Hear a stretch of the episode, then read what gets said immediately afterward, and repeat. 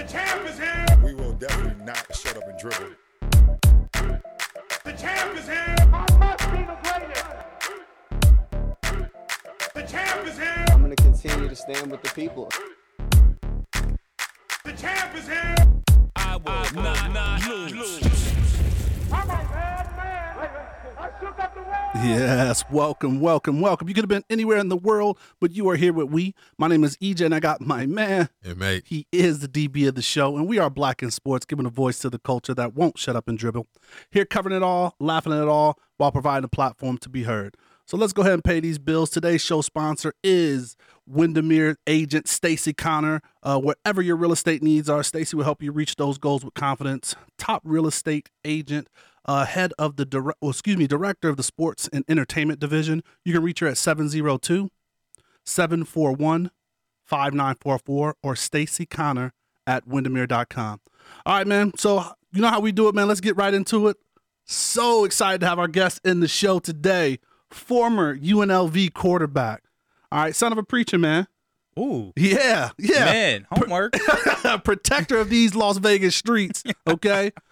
Blogger and UNLV broadcaster Caleb Herring. Let's let's let's clap it hey, up. Let's man. clap it hey, up, man. Whoa, hey, you the first person that led out the gate with preacher. That's preacher's up, man. Son Hey, of a preacher. son of a That's- preacher, hey, man. That's what's up. If I had to, if I had the music, I'd drop that right now for you.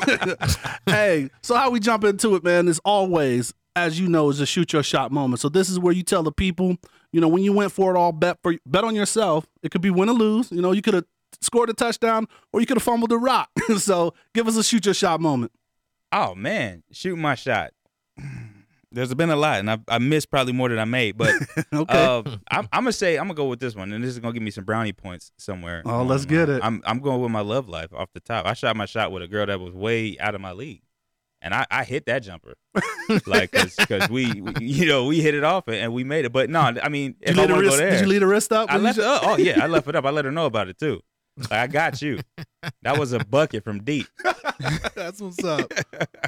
Hey, that that was brownie points though. Hopefully she hears that. So, uh, so I mean, give give us a little bit. Background. Yeah. yeah. So my background, man. No, so, no, how, no, no. How you shot that How shot? I shot my yeah. shot? Yeah, Oh, man. Like so, you know, you can't just you talk know about what? the highlight. We want to, you, You know, know. what? So so the game plan was simple, man. I was Okay. I, I, came out the gate. So first day of class, you know, uh, at UNLV. We met at UNLV. So Okay. uh, first day of class, I see her sitting there. I'm like, man, bad. Instantly, like she came to school dressed. Like that's like in college, you know, Yeah. people don't That- dress that up. is to a- That's- school, that's a lot. That's an So indicator. that was there. right, right, right. So Yeah. I was intimidated off jump. So I was like, I'm gonna play it cool. I'm not gonna put it all out there just yet. I'm gonna see how things go. Uh huh. couple of people shot their shot. Some teammates of mine shot their shot, crashed and burned. I'm, you know, I'm, I'm witnessing this, so Okay. add to the intimidation. So I, I played my my silent role. I just sat in the back, you know, did my thing, mysterious.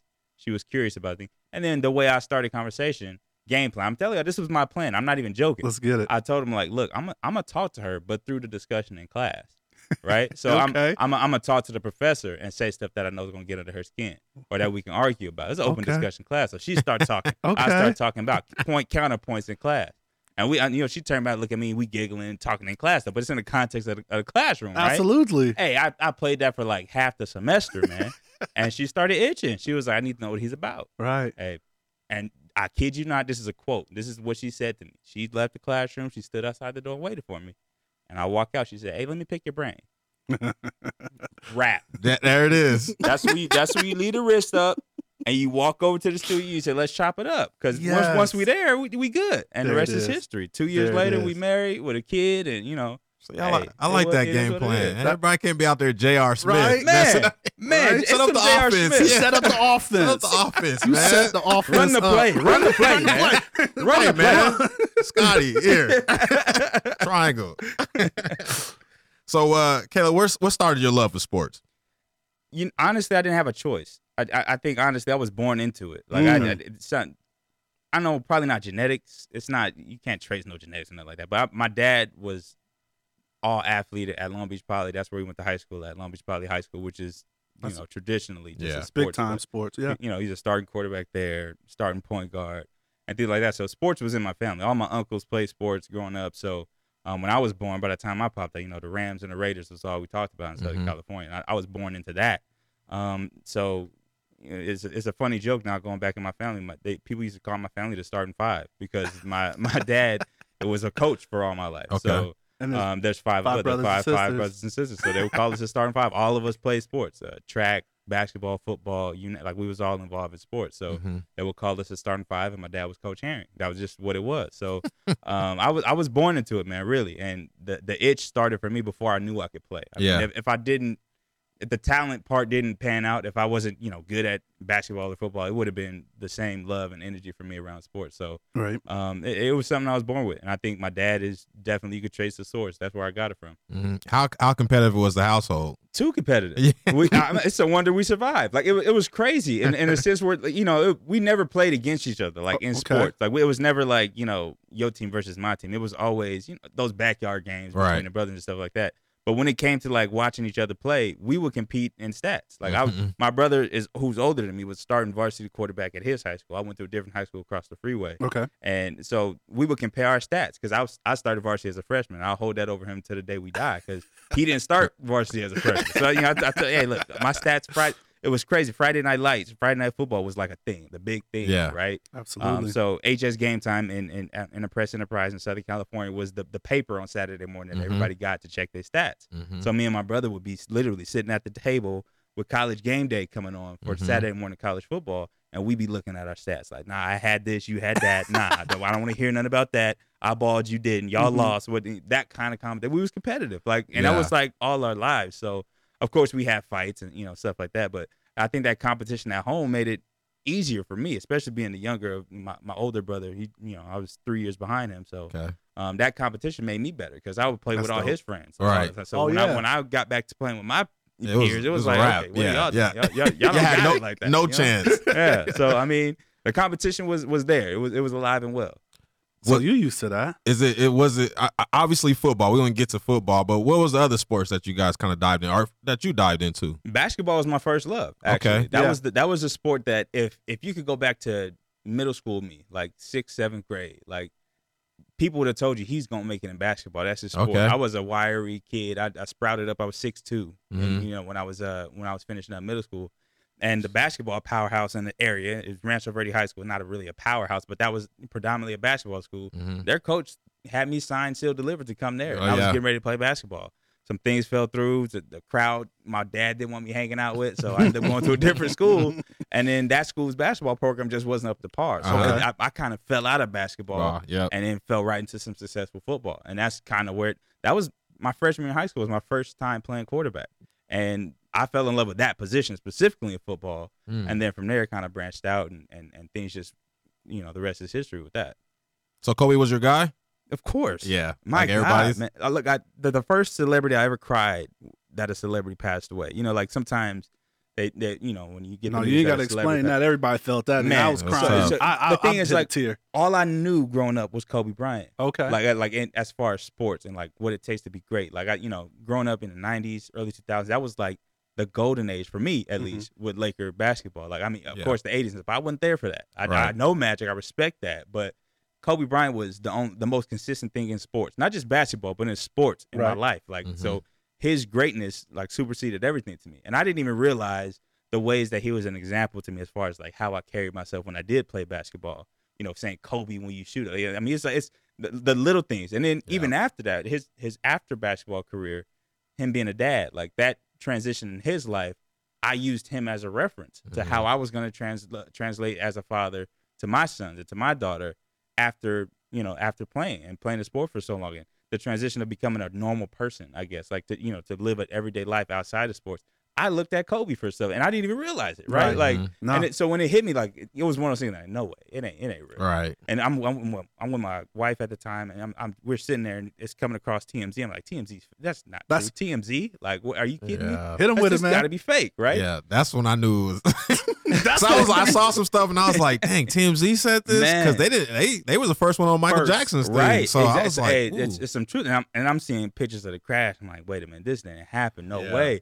Then when it started flooding all over ESPN, I said, if it's on ESPN, it's got to be confirmed. That's when it's Right. verified, but like And- TMZ doesn't doesn't. They they, don't- don't, I don't- miss. They don't miss. They don't miss. I don't they know. on their roaches. They, Right. on everything. Man, they got they got hmm. birds somewhere. hey, hey, spies. God, They know all on the details, everything. right? Yeah. So in every corner, boy. Man, it was so yeah. It, I drove home. You know, I, I I do a thing. I visit my wife at work every now and then, so I stopped by the job, and that's when we when I found out right on like my alerts on the phone. So I get home and it's all over ESPN, Mm. and, and people on ESPN already got the water in their eyes talking about it. Yeah. And that I'm sitting at the counter like, this is crazy. And I broke down and cried, like real tears, Tear- like died. man. Like yeah, I'm boo hooing. Like and then sure. add to add to it his daughter as well. So I'm like, this is this, that was. But yeah, Kobe was that dude. Mm-hmm. Regardless of, of whatever happens after Kobe, Kobe will forever be the legend for, for me as far as Lakers and as far as basketball and, and sports greats go. Wow. So, um, coming out, you know, playing high school ball, you know, I'm gonna jump. You can go back, but I want to jump into kind of like the recruiting process, right? Mhm. Like, you were a top tier talent. Yeah. You know, you were rated and ranked.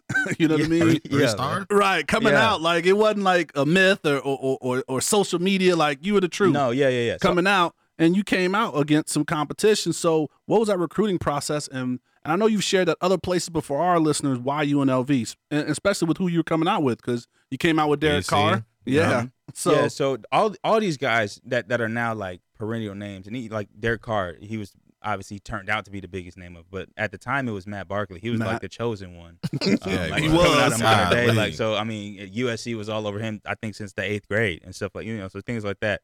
Um, th- for me, the recruiting process was different because I went to a lesser known high school. So Mm. my high school was brand new. I would I was the first freshman class to finish four years there, right? So we're not on the map as far as a football powerhouse. got you. And in California, the, the state championship, the way it worked then, like you, you there's three different divisions, and we were in the, the, the bottom division. And as a Mhm. newer school, we didn't get the bid. Like they literally vote for. I didn't lose in, in the time where we were officially uh, in the league, and I didn't lose a varsity football game. Like two, we was 28 no my junior senior year, right? So Back like- to back. Right. So it was like we we we thought we were gonna get the state bid, things like that. My personal thing as a re- getting recruited, these guys had the modern day backing. Like uh, Derek Carr had his brother, like you know David Yeah. Carr. Like it was like following his footsteps. He gonna get, he's gonna go where he wants to go, right? Um, so me, my junior year, I, am seeing all these other guys committing early commits, and as a quarterback, I'm like, the window is smaller for There's quarterbacks, only so many right? Like, scholarships yeah, it's, out it's there. It's only so many out there. So, and I'm like, I don't want to get left, you know, sitting out in the cold. Right. So I'm in a hurry. I'm like, whoever, you know, puts Comes that first it. full offer out there, I'm biting, right? UNLV was the first ones to come strong with me. Like they was, they came to my house. It was the first official house visit I did. Um, they was at the house like telling me all I wanted to hear, right? Like they're Right. gonna do with everybody, right? They're telling me everything. so I'm like, okay, I fell in love with them, and Mhm. so I verbal commit. And at the time, I'm thinking verbal commit is good as sign. That's Mhm. a good sign to deliver. I turned off recruiting in my head like that. At the end of my junior season, it's maybe like February the before my senior year. I, I'm like, I'm done with recruiting. I'm Yeah. good. I'm locked in full scholarships right down the way. UNLV. I'm gonna go in there and start. That's honestly what I'm thinking. I'm going there and start my freshman year. Resurrect I don't the even I don't know program. who the, who the quarterback is, but he coming off that spot. That's what, that- that's what I'm thinking, right? Yeah, obviously got a rude awakening, but that's what I'm thinking. So I turn off recruiting. So that next year, I ball out again my senior year, and Okay. the stats is crazy. And uh, like I said, that HS game time and Press Enterprise, I'm comparing my stats, and you can go all over the county. I'm I'm looking at Matt Barkley stats, like. I beat him this week. Like Derek Carr, what? I beat him too. This like my stats is, is on par with these dudes. I'm, Right. so I'm thinking like I should be getting some looks. So at the time, Chip Kelly was at Oregon. He gave me a look, right? So Mm. he he noticed my stats and, and how I was playing, and he came down and actually I did a workout for him. This so this is my my senior year. It's it's toward the end of the season. He comes down, or maybe after the season. I Okay. think it's in December. Uh, he comes down and he's like, I want to watch you work out. Like every other visit I did, every other coach that came in, we go in the classroom, we talk Right. for like you know 20 minutes or whatever, and that's want it. to- he he was like, Nah. I'm coming down here to see you work out. Me, like Chip Kelly. I'm, and at the time, Chip Kelly's like, That he's is- a god of, Yeah. of college football, right? With Yeah, Oregon, he comes down. I do a little workout on the field, whatever. He's like, yeah, man, you can play at Oregon for sure. Um, I, I think he can fit in there, but with the way we're doing things this year, I'm offering another guy a full scholarship. We're really going after him hard. So we would bring you on as a partial scholarship. You have to walk on, earn your way that first semester, and it'd be a preferred walk on that way. That's tough. So one. in my in my head, I'm like, I can't afford nothing. Like, well, you know, like what, right. what are you talking about? A, a semester of paying for Oregon? Nah, man, I can't afford that. So I'm like, uh, if it ain't a fool, I really can't do it. Plus, you bringing me in to compete with some dude, and the dude happened to be Tajh Boyd, who backed out and went to Clemson. but like, so that that whole fiasco in recruiting, I learned a lot about it. Number Yeah. one, your verbal commitment don't mean nothing. doesn't like, mean it- nothing. I, I'm trying to stay loyal to my commitment with UNLV, all this, that, and the other, which you know worked out for me in the end. right. But I'm not, I could have kept my field open, so I Mm-hmm. you know know what could have happened. Never, you never know, right? So I lived a lot of my life with that what if scenario, with that around the recruiting process and making that decision when I was 17 years old, not Mm. really knowing much Mhm. and, and rushing because I felt pressure to. Man, if I could go back and do it over again, I would just enjoy the moment and, and soak Yeah. it up and be like, who, And who- take who- hey, whatever let- suitors want to highest come, bid. yeah, let's go, let's do it. I'm looking out for me when it comes to this, you know? Right. So, hey, it, it is what it is. It was a fun ride, but I ended up where I was. There it is. Did you you participate in the Elite Eleven?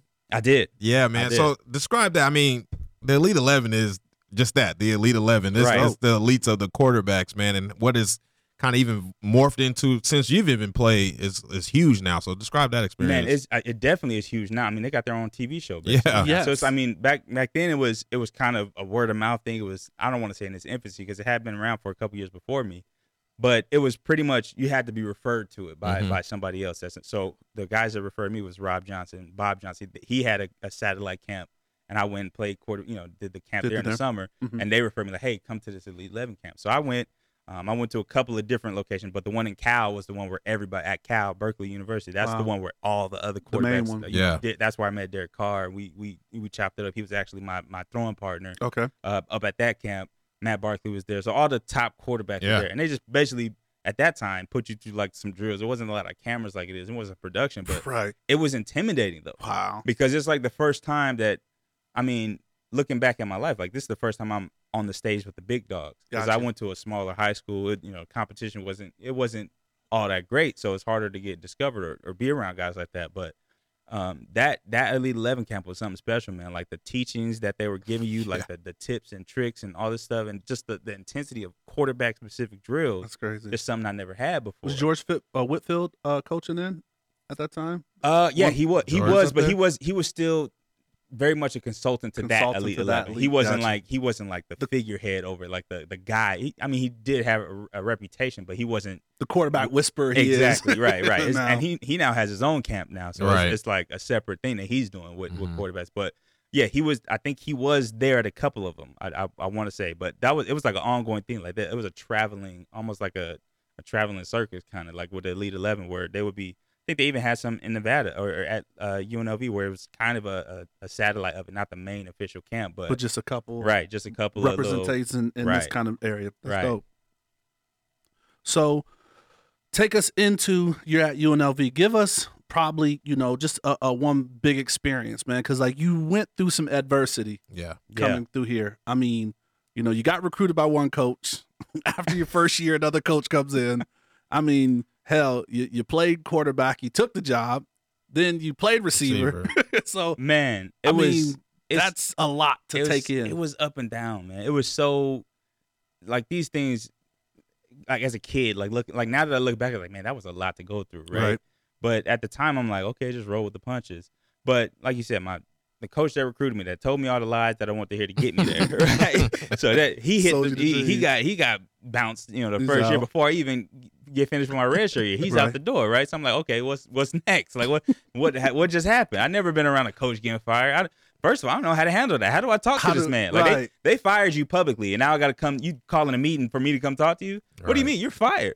Right. You, you don't have no power over me. Like that. That's a different step to, to go through. Like that. I'm not Big used time. to. Right. So, um, then then you got to worry about what system's coming in next, who the next head coach is, and that was that was a waiting game for all of us. You know, Mhm. in the locker room, we sitting there like, who's gonna be the next coach? We we kind of liked this last guy, right. but nobody else did, and we didn't win, so he's gone.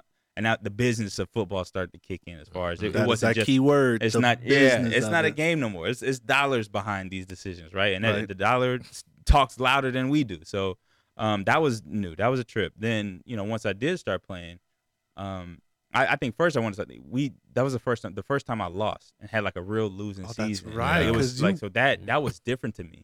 Like in the locker room with you know all the 20, 22 year olds at the time. I'm 18, just turned 18 Mhm. and we got our that first loss of the year, we get waxed, and I'm like, and I'm in the locker room devastated. I didn't even play, but I'm in the locker room devastated by it. Oh, it's still Dude, a feeling. Man, it, it hurt. And I'm like, I didn't even do this. This wasn't even my fault.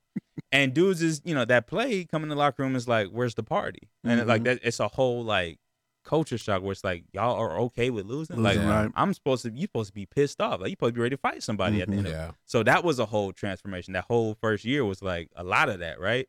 Uh, I wasn't used to it. Mhm. Then I finally get to play. I'm thinking I'm, I'm coming lights out and, and ball, right? Right. And a couple of times, like in my, my freshman year, my redshirt freshman year, I, I came in, I threw late touchdowns in the fourth quarter. I wasn't starting yet.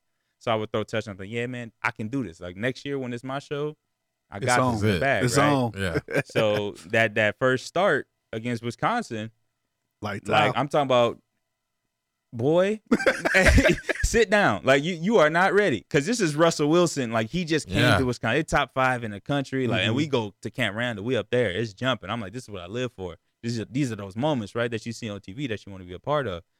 Humble pie. Two slices, like there was like nah, you like Two of 'em. you, you're not Lights ready out. yet. Like like chill. So I you know I went through those learning curves. Had a, a rough season. Had probably the worst game in my career against Reno that year, which which hurts more coming from UNLV. mm-hmm. Um, and that got me bounced. I lost my job. Right, like you was a starter, and not no more. And again, the business of it. The Yeah. new coach was like, "Nah, I didn't recruit you. I got no patience for that. Right. I'm bringing this freshman. He gonna take your spot, and you gonna have to play receiver. His get on the guy, too. right? His guy, and that- like you said earlier, the business. That that's a word that I really took to heart during this stretch. Was like it's a business out here, production oriented business at that. Like if you're not producing for me, you can kick rocks. I got no loyalty to you, and I felt that real tough in that Yeah. my sophomore junior year when I had to go play receiver. So, um, and then bounce back. Fortunately, that senior year, I stuck it out, bounced back, and and lived the college dream that I wanted to at least for a season. So there you go. it, it was good. Only QB since 2000 to take UNLV to a bowl Bowl game. game. Since since, Since. since since Randy Black was wearing the neck rolls. Shout out to Shout out Randy. Randy. Since he was a DB wearing the neck rolls. Oh. What? Hey, we going at him. Right. Facts. That's serious. Hey, DB with a neck roll. we going roll. at him. High Hey, top cleats. call, yeah, I'm come looking- here. Yeah, we checking this. Oh, Give me that. What's the call? No. no, Him. this is what we doing. That's my guy. Like I'm about to run it up on him. Period. With a neck roll. Yes. Oh Yeah. my god. Shout out to my man Shout out Randy. Rand. That's what's up.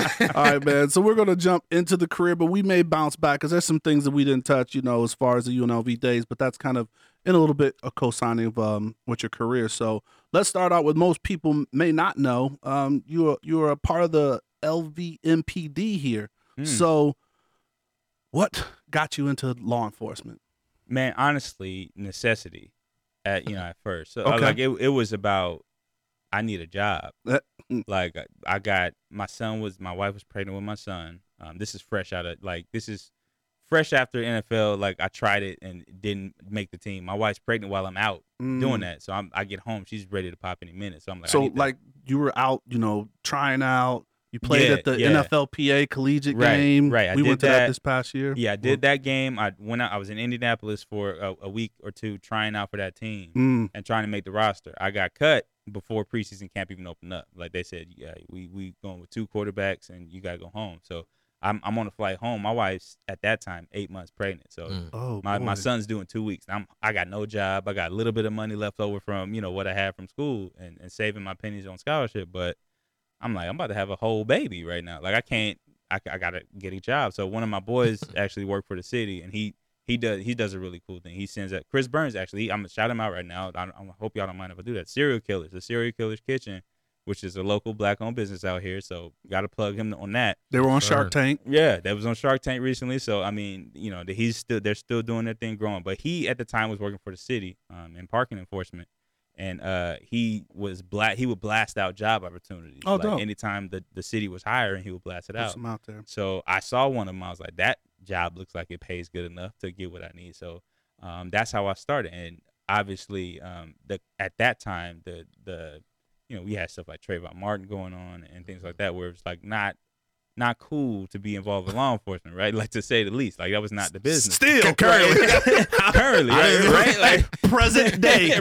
exactly right. So it was it was it was hard for me, you know, Shit. trying to be trying to be kind of woke to the truth of the matter, and then but then I need to feed, you know, I need to feed my family. So no, Yeah. understood. I, that's how that's how I got in the door. Then you know I got in there, I met some people, I learned some things, and I started to see things through a new lens. And um, one of my buddies that I met in academy, and uh, Charles Jackson, he actually was a coworker of mine. He transferred to Henderson, Mm. uh, but he, uh, me and him got a connection in academy. He's from Vegas okay. and he kind of broke it down to me that he saw so much in the community that he wanted to change and it changed the way my lens looked at law enforcement to you know some of the complaints i had about law enforcement in my life and even like that other people have about law enforcement was all could all be fixed if you just saw law enforcement as yourself. Right. Like, and I remember the first time. This is like fast forward in my life. The first time I went to the Bahamas, and everybody's black there, like like police, Yeah. everything, and I just felt real comfortable, like at the, around police, and I I never felt that in my life, like in my non-uniform life, where I was comfortable around police. Even now to this day, like Mhm. there's kind of like a when I'm not in uniform and they don't recognize that I'm a police officer, like I hope he doesn't trip on me. Kind of, Gotcha. kind of feeling. Yeah. But when once I started looking at it through that, as far as law enforcement, like what I could do, and the platform that that would give me, and my, how it would add to my story, even then that's when I started to have a different appreciation. Where okay, this job is not just to pay my bills. This can really make a difference, and and that's kind of what my my mindset shifted to during academy, and as I'm learning kind of the way things go and the law enforcement perspective of things. Mm-hmm. That's when I kind of started saying, okay, I can use this platform, this platform in here to make a difference for everybody in the community. That's big, man. You, you you just you touched on the question I wanted to ask is how how how has this extended your story? How does this add to your story in law enforcement? man, you know, so the adversity piece. I think I've went, I've gone through a, a, a tough adversity road as far as sports go. Facts. Um, and then as a black man in sports, there's another hurdle. As a black quarterback, Quarterback, in sports, there's yes, another hurdle. And then, you know, yes. so so like there's, and there's you was all these- stacking hurdles, wasn't Man, I was I was I'm, and I was tripping over all of them. Like I I, I hit every hurdle. Like at Yeah. some point, I 200 got knocked hurdles? down, right? Yeah. Yeah, So I, and, and everyone I had Oh. to get back up. So one of the one of the things in my life, or that I, like I said, I, I kind of touched on. I wanted to be woke. I wanted to like wake up to the reality of what it is to be black Mhm. and the struggles of that I go through. And not only that, but reach back and teach people what I learned. Mhm. Um, and this to me is it it changed law enforcement. It changed me to where I can reach people when they need to be reached the most. Like there's a lot of people that I come across that are at their worst, like white, black, or whatever. It's like when you're dealing with law enforcement, that you're having a bad day that day. It could be just a speeding ticket. A Yeah. speeding ticket will ruin your day, Off. right? Like, but Off ima- top. like, and then imagine that going to jail. You in a drunk tank, right? You sitting there at your worst. You don't know how you going. to You you about to get fired from your job if you don't get out of here in time, Right. like that. So you at your lowest, right? Mhm. Um, and then you get people get institutionalized where they're in and out of jail all the time. And, I, and I've seen it. I've seen it take people that were good people and years go by of just being in and out of jail, and you see their life deteriorate. And too often it happens to black people. Mhm. And I see it enough in my professional life where I'm like, okay, okay, we got to do something about this. Mhm. So that's where I wanted to change my gear. Where my next step in life is to influence people to be better and do better, and it- especially for my people, like black people that I come across who have unfairly been victims of that system. right. Then I, as many people as I can touch that come across my desk in the position I'm in, I want them to know that hey, you can get through this. I'm gonna give you the steps that you can you can make it on the other side.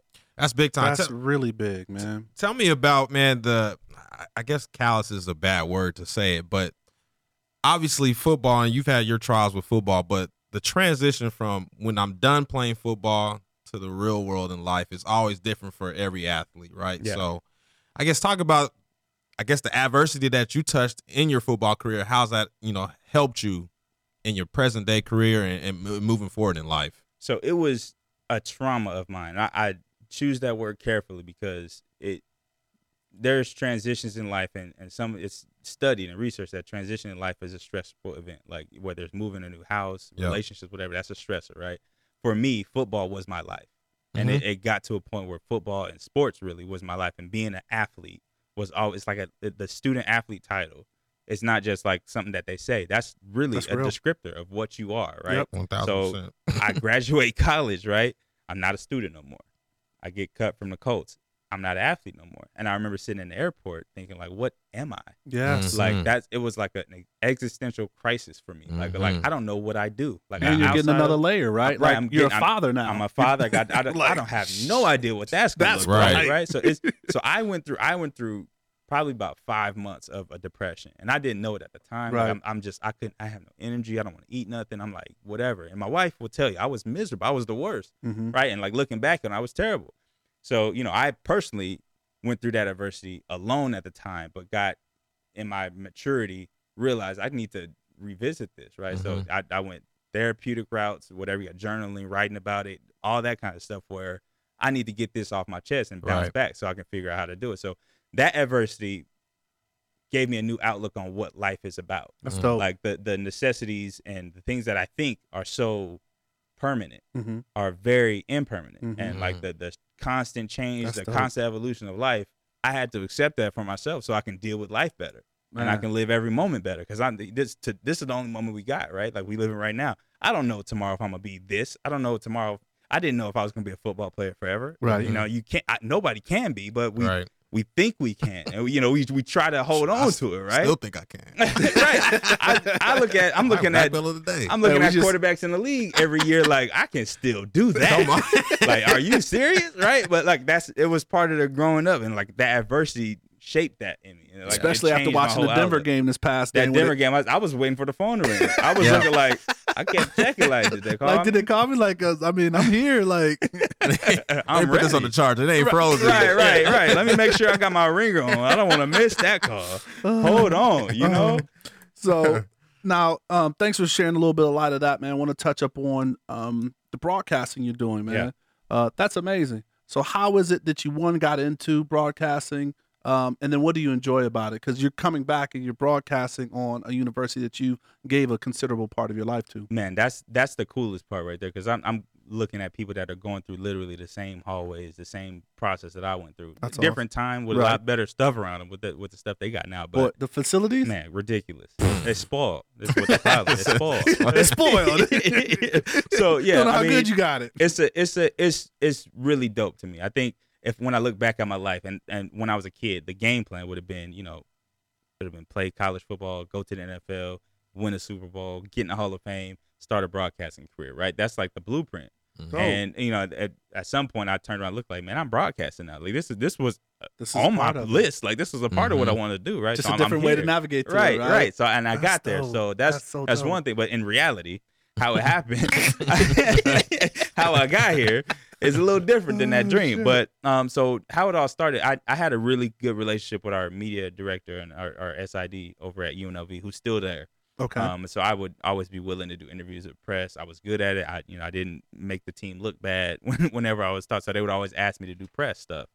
Um, and that relationship kind of carried on after I stopped playing. Good stuff. So uh, Mike Pritchard, who does who who was the UNLV radio guy, he he Pritch. did that for for the longest. I don't know how long he was there, but he took a job in Colorado. Yep. Back So, to his. uh, that's his Right. His back to his roots, roots. yeah. So he he bounced out for a year, and it was kind of kind of late notice for the university as far as hiring somebody to do it. Right? Oh, okay. So Mark Wallington, the guy, the SID for UNLV, he threw my name out there. Like, hey, think about him. He's a former player. Like, what what do you think? Um, so the the people at Learfield IMG, they gave me a call when the interview for it. The story that a lot of people don't know, and I'm gonna give y'all this one. Okay. Uh, exclusive. Exclusive. Yeah. You, you heard it Hit first, We- right? We, we always catching these exclusives. hit them. Hit them so with it. man, so uh, the night before my boy's birthday, right? My interview, the, the Learfield called me and said, "Hey, come in. We're gonna do an interview. Sit down, talk to you. See if we're gonna get you this job or Mhm. not." Right? So, um, the night before my boy's birthday, I'm not gonna miss his birthday. It's his 30th birthday. I'm not gonna miss it. I want to go out. He's doing something small at Blue Martini first, and they was gonna do something after. I was not gonna do that. Um, I, I, I was gonna sit myself, right? So, so I so I go out. I'm saying I'm gonna, I'm gonna just have a drink, you know, shot for the birthday, whatever, and I'm gonna chill. I'm gonna chill Uh-huh. tonight. I chilled. I was real proud of myself. Like Okay. I said, I, I, I took the shot. I had a couple sips extra, Mm-hmm. but uh, not to the point where it was like no extracurricular, you know, activities going on. I'm good. I'm getting home at a decent hour. It's one in the morning. I'm thinking that's decent. Like I'm, I did all right. I'm feel I can feel It's good. It's not bad. I said, but I'm hungry, right? I'm I'm hungry. So I stop at Jack in the Box. Okay. I get a spicy chicken sandwich. Ooh, you went wrong as soon as you said that. Man. My So- stomach started hurting. Just now. Man, th- right. One in the morning, Jack in the Box, I'm- spicy chicken I'm sandwich. telling And you, I- drinking. uh, We've been drinking ain't too. had one since because of this night. But I, I, I promise you, I, I got that spicy chicken sandwich. I'm not drunk at all. I got the spicy. I'm, I got home one Mhm. in the morning. I Uh-huh. said my interview's at three. I'll be good. I'll sleep. Whatever. Take a couple bites. yeah. Don't Imme- hit right. imme- immediately. immediately, immediately, right? so I'm tossing and turning like this is about to this is about to be bad. This so this is the first time I've ever had this.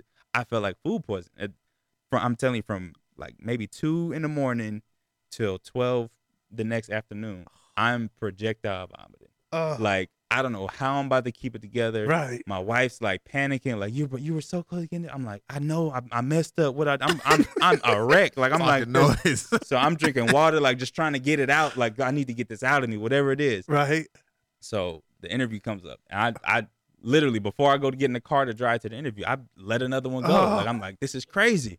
So I drive, I drive over there. I'm like, hold it together, get it, whatever this is, hold Whatever it it is. So I go in there, I take my last little swig of water, and I'm on it. I'm on E. Like there's nothing in my stomach right now, right? I'm in there. I'm sitting in there for maybe 30 minutes, like Mhm. getting through these questions, answering about you know what I'm going to do and how I want to produce or proceed with you know being an analyst or whatever and my Right. role. And I'm just holding it together, hoping that nothing goes wrong, right? I'll come out. Man, I'm like, please don't come out. Like, stay. Like, give me a minute, right? I'll let you have whatever you want to do the rest of the day, but just let me Just get through me this, this. interview, right? And that- Jesus, and please. I'm telling you, that, like to this day, I, I don't know how I held it together, but for for a 30 to 45 minutes, I held it together. That's I got to the house, right back at it for that whole day. I'm so thankfully things went good for the interview. I landed the gig and I haven't looked back since. That's awesome. Well, I mean, EJ, sorry, there goes the Jack and Box uh, sponsor. that's out. That's out. We, we lost them.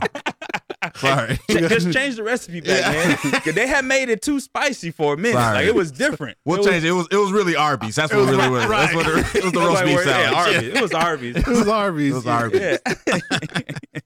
So I guess watching the game from that perspective, from a broadcast perspective, how is it different for you? Are are you you doing the Romo stuff, predicting the plays? How how are you going about it? Uh, it's- it's different for me because it's radio. So I would like to do the Romo stuff. Yeah. Yeah. predicting and you know, kind of going on tangents. Were you little bit. seeing it and kind of yeah, yeah, because I there's things that even watching, you know, NFL games, I just watch football differently than a lot of people. Just I watch football like a film session. Right. It's just like I have a different appreciation for the game than than the average eye, which is I think part of what I try to bring to to the broadcast booth.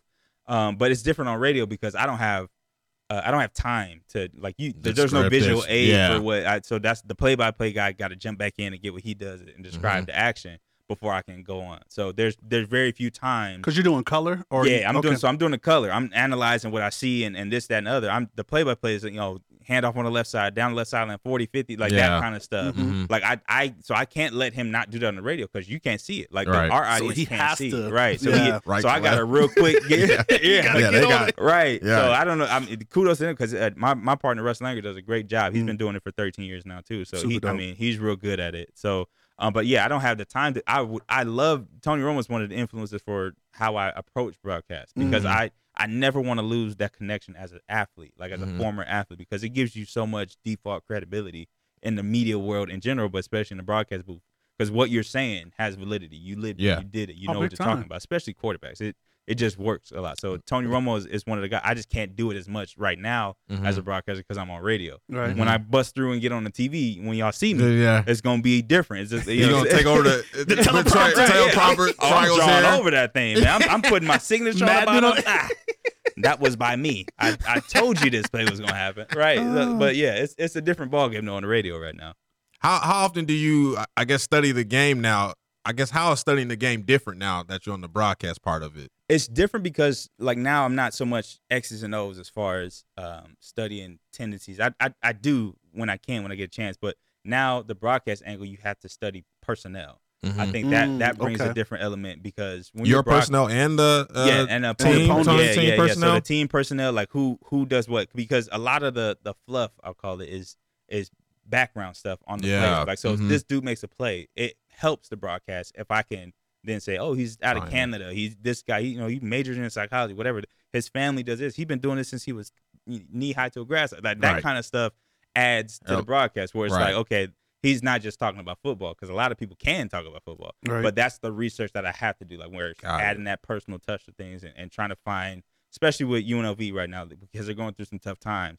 A lot of the broadcast turns into finding other things to talk Mhm. about, out- you know, outside You of said just, that real delicately. Man, like, you you know, nice I'm, I'm trying. Like outside of outside of focusing on you, You know, hard broadcaster mode on us right, right, there. right. You, you Yeah. gotta be able to flip as a black dude in media. You got you gotta flip the switch every now and then. Yes. But but that's Yes. that's how it is. Like you you have to find. My aunt used to say, "Find a good and praise it," and that's like what I really have to do. Sometimes when they get blown out, you gotta as a broadcaster. I technically work for UNLV. Like Right. that, that UNLV Sports Properties is, is who does the broadcast. So I'm the home radio team. I'm Yeah. not going to sit up. I can't.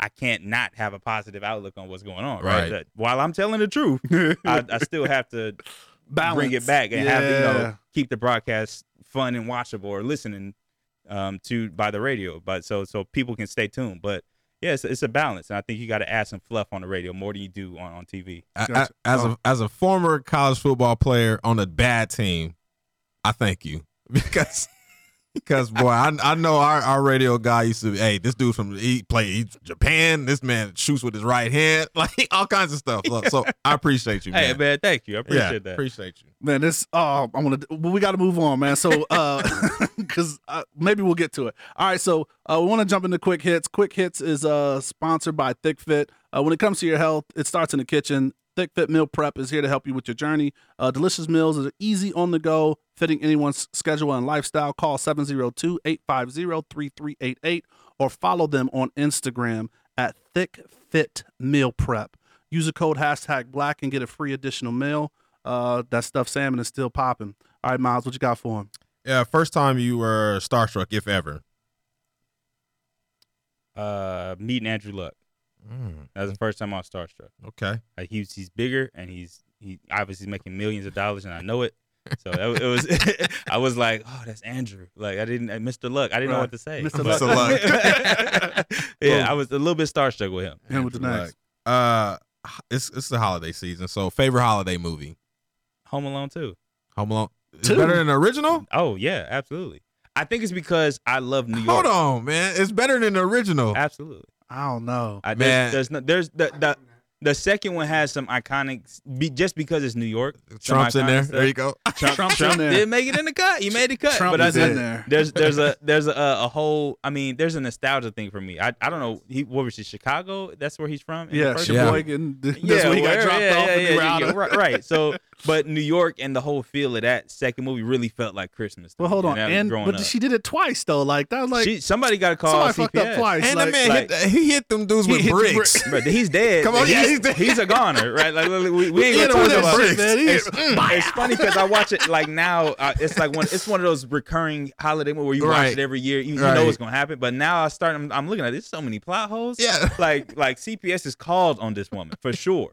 After the first year, like you your, left him at home. your hotel is shut down. Nah, How yeah, have what are you talking about? in? Yeah, your, your, the hotel. All of y'all are fired. Everybody go. Right, y'all y'all are all over the news. Like Oh, dirty shit. dining, like nah, Dirty y'all dining. y'all got y'all got irresponsible dining. Like whatever y'all are on is wrong. Like y'all business model needs fixing. Oh shit. Right? Like it's it's crazy. Like the, Ah, the scene the scene where he's outside the toy store looking at the map and the and the bad dudes, Harry and Marv, see him for the Yeah. first time, and he yells like Mhm. blood curdling scream and like yell and, And nobody, nobody in react- New York yeah, turns nobody. around Nobody to help this reacted. man. but then again, it is New York though. That may be. That I may was like, slide a dang, is New bit, York though. that bad? Whose 'Cause- kid is this? Right. No. Like, a little I bad got- oh, kid. badass kid. Calm Man, I get to get to work, Hey, nigga. why- why- right, he- he need a whooping. That's that's probably what they said. Badass 'Cause kid. that- yeah, that's probably what somebody said. Well, he need a whooping. You need to whoop his butt. we just went totally off track. that's crazy, quick right? hits. Hey, that's crazy. Wasn't So, nothing hey, about this quick.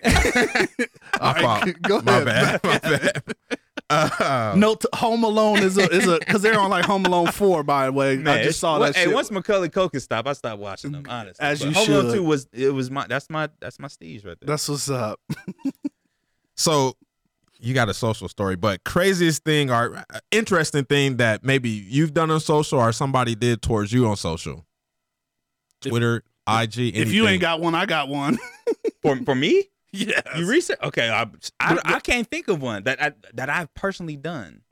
But I Or maybe know. maybe it was just on your tweet. Somebody tweeted you Tweeted or you, something. yeah. Yeah. something that was just interesting. man, I can't.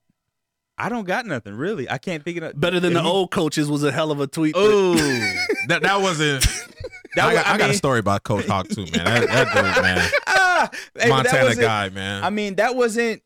Yeah, that was bad. Like on, so I, That I was was a part of that, Right. But I mean, I, But I, nothing luckily I was directly- distanced from it. I was Right. distant. You know, It wasn't you. mm, yeah. So, but So, you uh, were kind of like. so you know what? I, I'll say that it wasn't my social media, Mhm. and it was some a social media that nobody really. It was the message boards for UNLV. So it, Mhm. that was at the time like social media when I was playing. Mhm. But somebody went on there and like protested on my behalf. Like the reason he's not starting is because he's black, and you wanted to start because you're racist. da, da, da. Went on oh. a rant. Like, oh boy. and so I, it was so bad that I got pulled into the office about it. Like, And the coach was you- like, "Do you know who this is?" Like, I'm like, I don't even this- know. this what, your cousin? message- yeah, like what This message? exactly. So I'm like, what message board is this? Right. Do you know. IP number six dash five four three two eight I'm like. I'm like, I didn't do nothing, but I, I was involved. I, I mean, so it was about me in a way, but that was yes. I have, I haven't really had, fortunately, knock on wood, I haven't had nothing bad on social. Like, I mean, I really got to think because me and my family got like some direct messages we done shared. that's just like inappropriate, Right, right. But that, I mean, it's nothing that's ever made it public though. Last one. Give me your top five quarterbacks. Use your quarterback. I, I want to hear hear this. Ooh, all, I mean, all time. all time. Okay, so Aaron Rodgers is number one all time. I don't care. What? Aaron Rodgers. Okay, continue. But Aaron Rodgers is that number threw one. me. Yeah, and I- you said he was number one. Number I- one. Okay, That's continue. Chin strap. Yeah, Yeah, off the off the rip. I'm going. I'm one of my favorite quarterbacks. I wasn't a lot. Dan Marino was one of my favorite quarterbacks. I could dig it. Um, off of off of respect for the fact that I watched this franchise the most and watched the greatest show on turf the most. Kurt Warner is in my top five. Mm. And this this is not.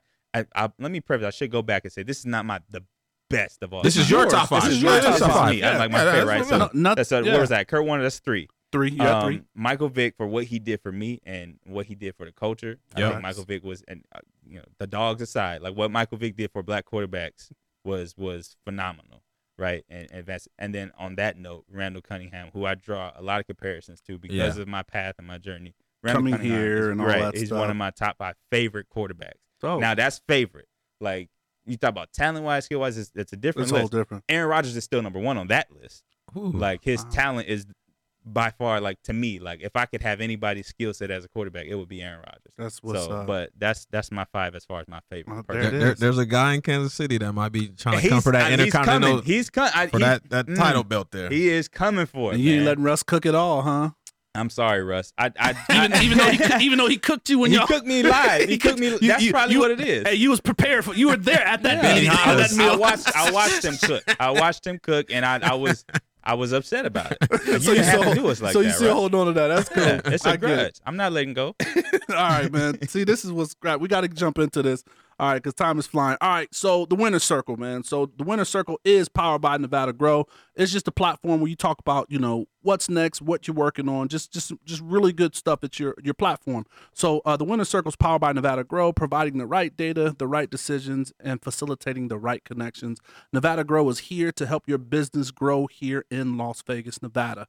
All right, so um, you you did a wonderful job of kind of alluding to this, but take us into your personal blog that you started. Mm. Um, it's called The Life I Learned, Right. and, and, and you touched on that. So I'll just let you go, man. Where did the title come from, and then you just rock from there. Yeah, so the title came from like me racking my brain about what I really could write about and what I I, I should go back and start where the idea to to blog and, and write came from because I, I did tell you I mentioned that I went I did therapy and therapeutic sessions uh, trying to discover myself and get over depression things like that which Right. which is a very real thing that I think a lot of black folks need to really look in the mirror and deal with. Well, that's the other Um, thing that I think that you did responsibly because I I believe I t- I felt this, and I mean a lot of athletes that made that transition Mm. is you called it trauma, Yeah. and I think that's very Yeah. respectful because depression's on one end, but we all face trauma, Yeah. and you you did a great job Absolutely. outlining that. you know what I mean? Absolutely. So that's and that's that. This was my way of handling my trauma. So that, that it started off as a private, intimate thing where I had my own journal, and this was recommended by a therapist that I went to just had conversations with, and you know,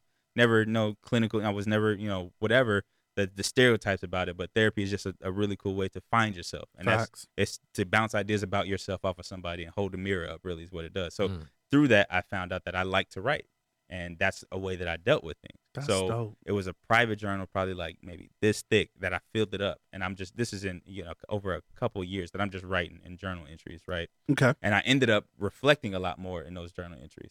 So I said, you know what, I want to turn this into something that, um, in this day and age, where this can help somebody else, and that's Mhm. how it started. Where I said I can tell my story on a platform, and people can look at it, read it, however they please. It wasn't necessarily a popularity contest or anything. I didn't. I wasn't looking for any sponsorships with it. I just wanted it to be something I could share That's in a safe big. space in my own terms in my own, you know, my own way. This story and it can help people. Um, and so that's what I started doing, and that's where the title came from because a lot of the stuff that I write about is discussing the life that I learned in the process of the things that I went through that helped me learn it. So a lot of it is obviously centered around football because that's where big you the biggest part of my trauma came from. So there's a, a phase of the blog that's about that journey and and literally the lessons I learned as I went through my playing career.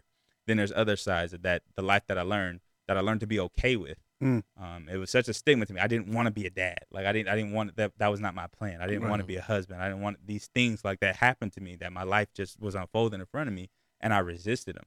Then I learned that it's okay to be to be that person, to be a dad, to, Mhm. and how to be a dad even at, at that. So um, that's where the title came from, the lifeilearned.com. And it's just the way that I learned life, the things that have helped me, have hurt me, and, and how I grew from them. and then hopefully my story inspires some other people because it's a real thing. Especially like you said in the black community, we we shy away from Yeah. the reality of life happening to us and affecting us, and the way it affects us, and how we can learn from it and be better from it. But um, too often we hide it, and I just wanted to take the step and be brave enough to share some of it. It, it took a pause. It's been it's it's been a while because 2020 has been crazy, right? Crazy. A lot on everybody's plate, but right. um, it's it's starting back up. It's growing back, and the, the life, the journey is, is still continuing. If you're following it along, it's That's it, the stuff. journey gets good. So Good, good. just the writing part of it. How do you?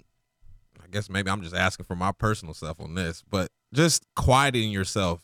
And we're in a day and age where social, there's jobs. You talked about being a husband, being a dad. It's not a lot of time in the day to just quiet yourself to to write, right? Right. So, how, what's kind of your strategies for just quieting yourself and having your time to do that? That's that's a part of the process too, and that's something that I want to talk about in the in the blog is is that process of finding the time because um, too often we don't have time, and Yeah. because in the time that we don't have, we can adjust our schedules and make it happen. So the the way that I fit it in, the way that I quiet myself now is I actually have an app for this, and uh, we don't. I, I, it's not a sponsorship or nothing like that. I'm not, but I'm, a. I'm just gonna say not yet. But hey, We lost Jack in the Box. We got, we got to recoup that. We got to If y'all- recoup. Uh, if y'all want to pursue it, go ahead and get at them. But hey, so it, I, so I, I again with my with my therapy, that one of the things that I stumbled into, and this is this is going down the whole religious journey thing, but um, just looking into all the religions in the world, Buddhism kind of stuck out, and one of the things that they talk about is mindful meditation. So there's a, a app that I used when I first started. It was called Headspace, and it literally is like a guided meditation app where you it, it you sit down, you take five ten minutes. You can set it at however long you want to, um, and there's you know voice that just kind of instructs you on what to do. Whether you know it's taking your time, breathing, how to focus, how to not try to block out thoughts, but instead try to accept the thoughts that come. Don't judge them and let them go. Like that kind of thing. Like where I just literally was guided through taking five ten minutes a day to just clear my just do nothing but do this and focus on that. And from that that developed this kind of I started a morning routine off of that like to fit that in my schedule. So from that checking off with my personal journal like i did my morning routine this morning. And it felt good to like every day like check that off like That's what morning routine. Those small wins. those small wins. And it, it's like those it really is like a dopamine release when you do something that you're supposed to do right? Like it's it's chemicals. It's it's a lot to this but like that started off where it's oh i got a morning routine now. That feels good. How can i manage my day better? And my mm-hmm. morning routine actually helped me say okay the now what i got to do to make my morning routine happen i got to get my day ready to, for tomorrow tonight All right, yeah. so like I got my clothes ready. I'm so I'm doing other stuff now in my life that I'm supposed to be doing that I will be putting off because you know I, I gotta play the game for a minute. I gotta Gotta get on social, right? Gotta get on, right. I gotta do that, right? So like to make everything happen, I just had to the new organize 2K life. schedule's out. right?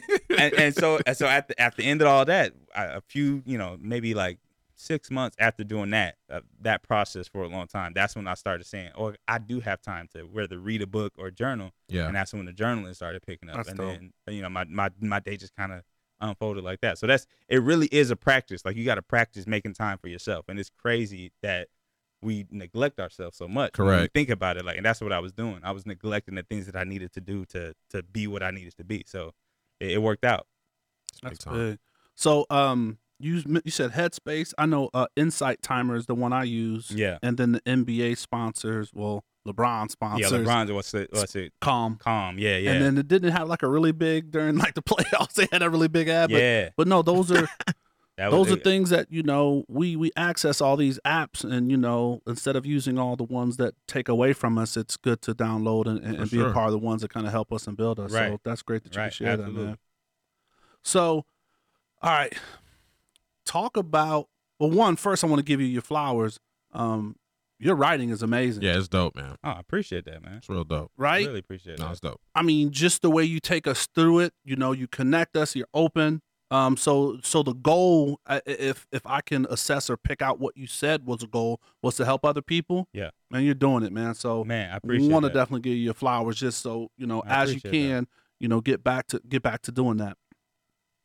What is like the the the long term like goal for this for just the blog, and then because I want to get into your last thing that you talked about too, but what's a long term goal for the blog? So for me, a long term goal has turned into writing a book.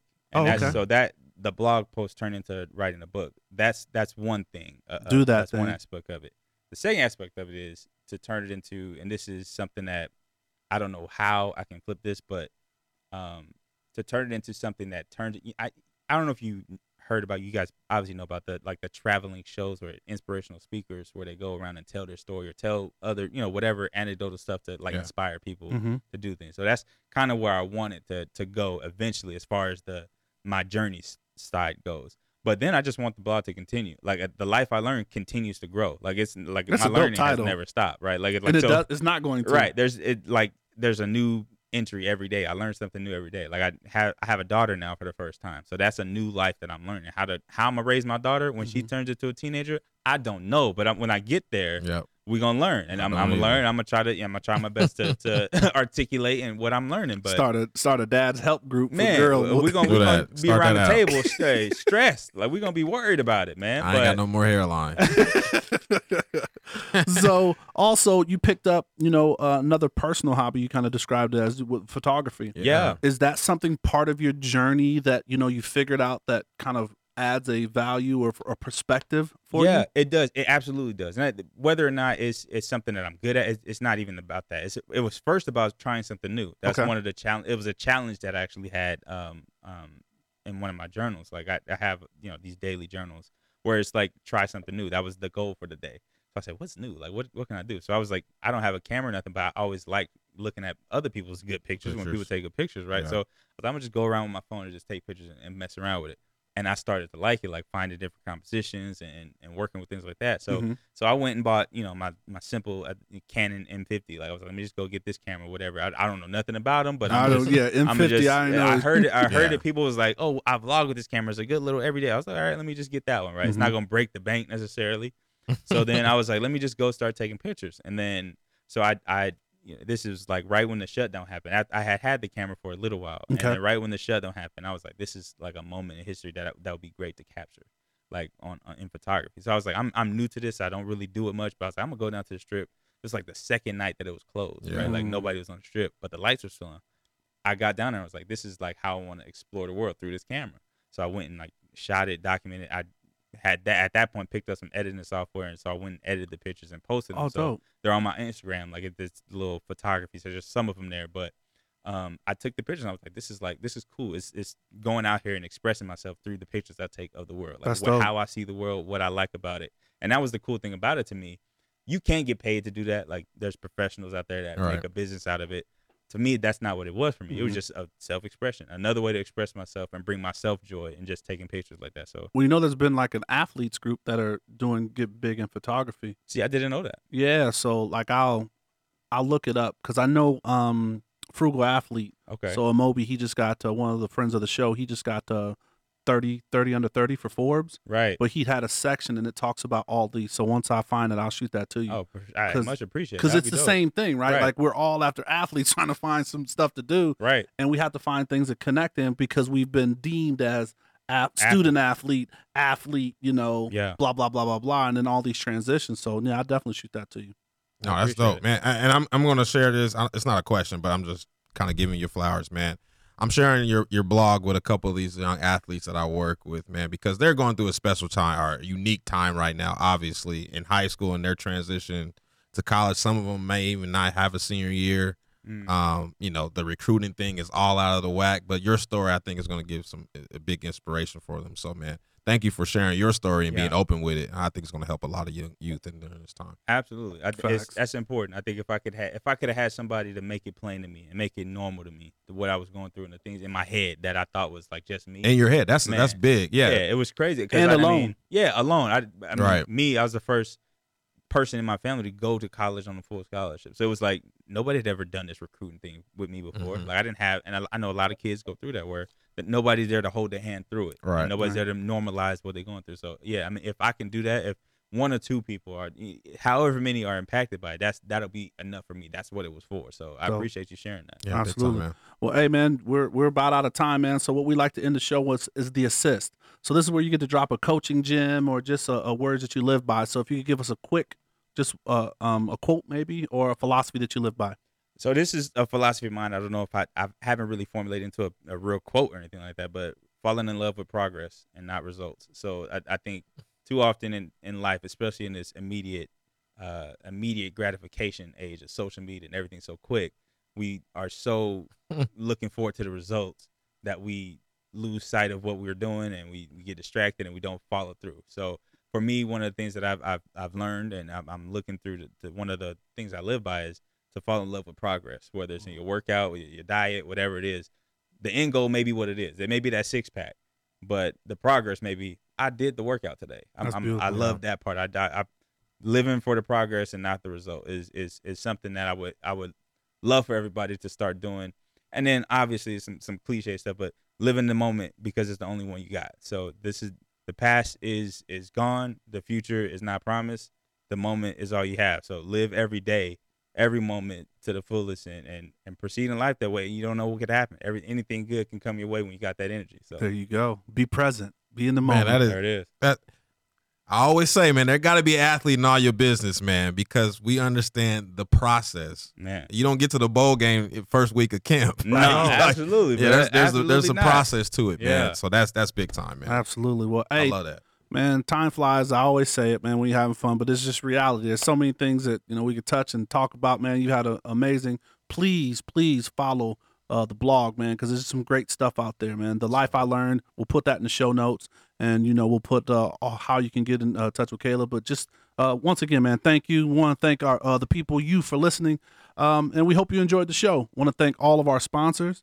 Um, if you're interested in sponsoring, you know, we lost that Jack in the Box sponsor. So Hey, my bad, y'all. My So- bad. I So know. curly fries, Arby's, right? roast beef. Roast beef, you know, that's what we're going with. So um, if you're interested in sponsor, please reach out to us at Black and Sports on any of our platforms or uh, email us directly. Understand that the locker room, those short episodes drop every Tuesday, and maybe we can get you in the locker room, man, do the little quick hits.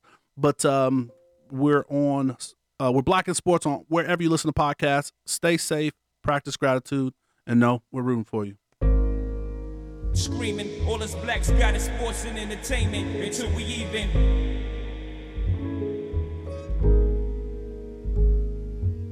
Assuming I'm rooting for everybody that's black. Yeah. Uh huh. Yeah. Assuming I'm rooting for everybody that's black. Yo, yo, yo, look, look. Assuming I'm rooting for everybody that's black. Spent about two racks on handmade new rags. Assuming I'm rooting for everybody that's black, that's everybody from sports to college class to rap.